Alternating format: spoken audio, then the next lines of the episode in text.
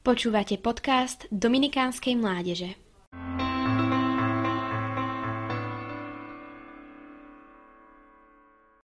Viem, komu som uveril. Je veta s naozaj hlbokým významom, ale je natoľko hlboká, aby som sa nad ňou pozastavila a rozmýšľala, alebo prežívam svoju vieru dostatočne hlboko, aby som mohla takú vetu povedať.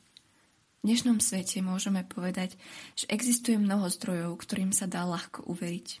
Veríme falošným správam, tomu, čo si o nás druhí myslia, veríme bulvárom, sociálnym sieťam, veríme vlastným predstavám o sebe. Predstavujeme si našu budúcnosť, akými by sme chceli byť. Ale Bohu ide iba o jedno, o naše srdce. Sítime svoju dušu rôznym nevhodným pokrmom, namiesto toho by sme sa mali sítiť pravdou, ktorú môžeme nájsť vo Svetom písme. Pravda nás oslobodí, i keď často je to bolestivý proces, ale zároveň jediný správny. Aká pravda o nás, ľuďoch, je napísaná v písme?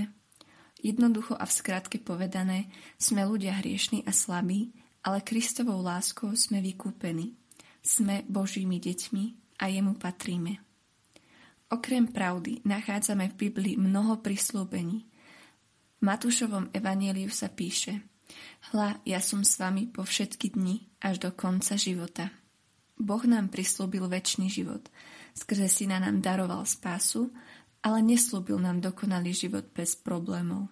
Tým nechcem povedať, že máme celý život trpieť, ale nemáme ani nosiť ružové okuliare. C.S. Lewis v knihe Veľký rozvod píše, že nešťastie je čnosť a má pravdu, že život v utrpení nás volá k čnostnému životu. Ježiš hovorí: kto chce ísť za mnou, nech zaprie sám seba, vezme každý deň svoj kríž a nasleduje ma. No na druhej strane nám ponúka, ako tento kríž niesť. Poďte ku mne, všetci, ktorí sa namáhate a ste preťažení, a ja vás posilním. Vedia, poznám zámer, ktorý mám s vami, hovorí Pán. Sú to myšlienky pokoja a nesúženia. Dám vám budúcnosť a nádej. Boh hovorí: neboj sa, len ver. Nad pravdou, komu som uveril, by sme sa mali zamyslieť každý deň a mali by sme ju vedieť povedať s pokorou a úprimnosťou.